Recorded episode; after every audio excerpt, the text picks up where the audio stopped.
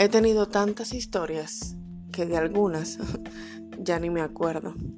Las coordenadas del saber se han hecho invisibles en ciertas circunferencias, las cuales han estado cegadas por el banal deseo del aquí y el ahora.